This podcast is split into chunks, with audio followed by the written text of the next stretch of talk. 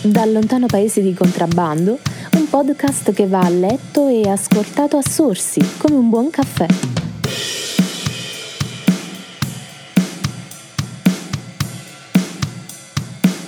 La dispersione delle energie quando si hanno troppe incombenze, troppi appuntamenti, troppi obiettivi a cui puntare, la dispersione delle energie si fa sentire. Comincia ad aggrapparsi a te un po' di qua, un po' di là, poi comincia a boicottarti perché non riesci più a eh, capire qual è l'obiettivo primario che vuoi raggiungere e eh, la dispersione di energie purtroppo fa parte della vita, ma per fortuna fa parte della vita. In genere è davvero raro rimanere con pochissime cose da fare e eh, se hai pochissime cose da fare e puoi finalmente rilassarti, beh, ritieniti molto fortunato se in una mm, percentuale ristretta di persone che possono farlo. Però anche il troppo riposo non va bene per tantissime ragioni.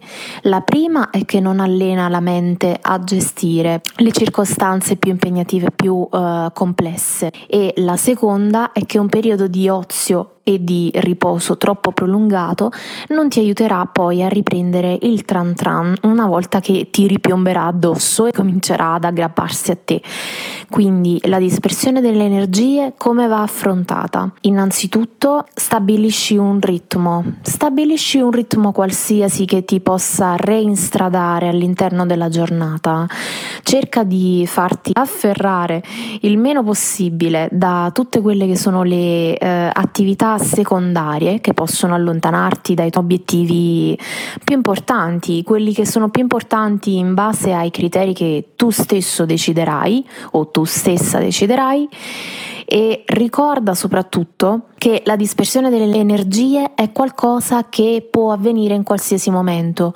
Può avvenire quando, non lo so, sei fuori casa, stai cercando un abito in un negozio e vedi tantissime altre cose, accessori che vorresti comprare, però poi te ne torni senza aver comprato effettivamente uh, l'abito che volevi.